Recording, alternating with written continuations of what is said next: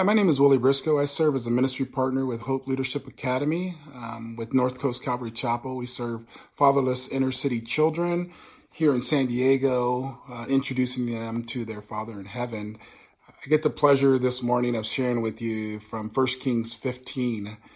Um, this chapter, this passage is, is basically a story of three kings, two not so positive examples of a king of a king and a father and one um, awesome example of a king and um, the legacy that even King David himself left.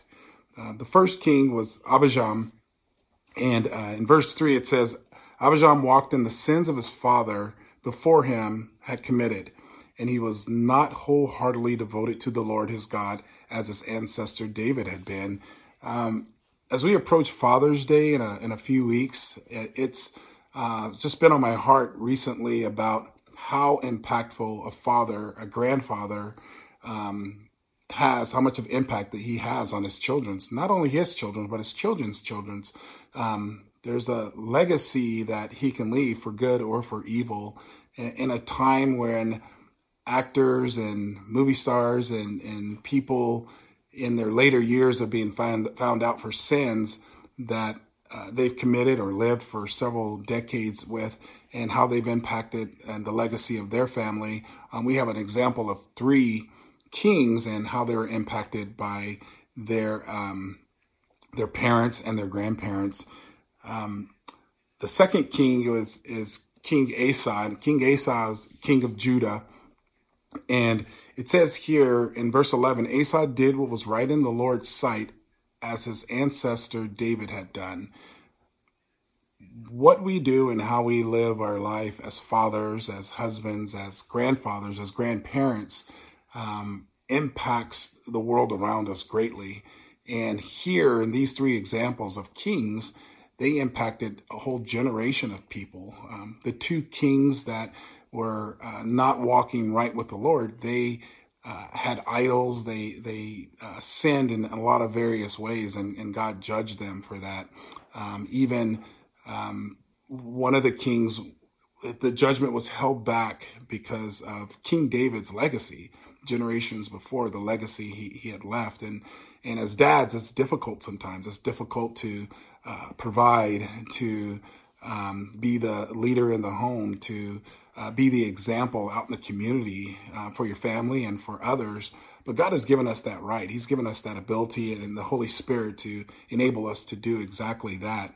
I want to encourage you, you dads out there that are, are struggling right now that um, God is with you. God is is is um, on your team to help you fulfill the calling that He put on your life. He didn't give you this call and not provide help in order to do so. For those of you who know my story, while we started the ministry of Hope Leadership Academy, I was estranged from my dad from for 30 years, and my dad uh, ultimately got right related, rightly related to to Jesus, and and God brought us back together.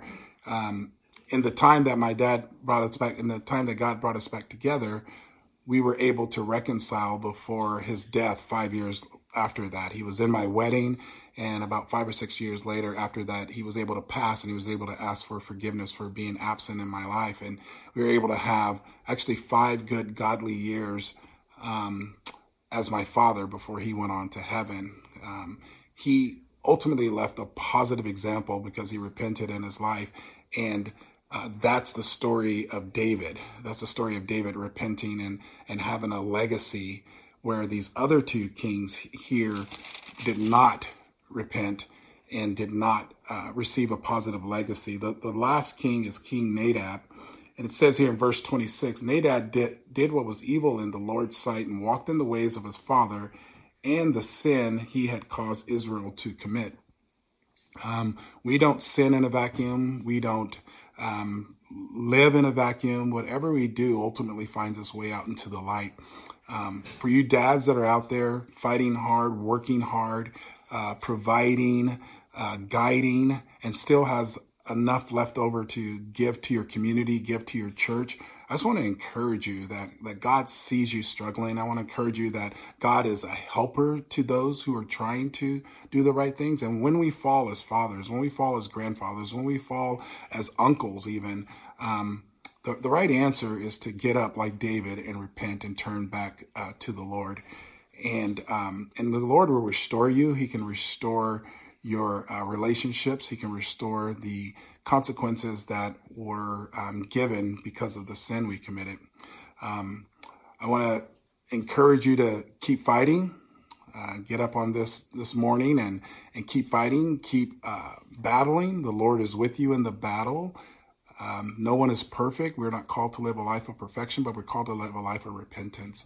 Uh, the Bible says in Psalm 22 1 that a good name is to be favored above riches. And um, we may not be able to provide all the the amenities of a expensive house or expensive cars or great trips for our family, but we can give them a good name. It doesn't cost anything to give our children and our grandchildren a good name. So I want to encourage you, dads, you fathers out there, grandfathers, grandparents, um, to um, consider the Lord in all your ways and uh, to leave your children a good name.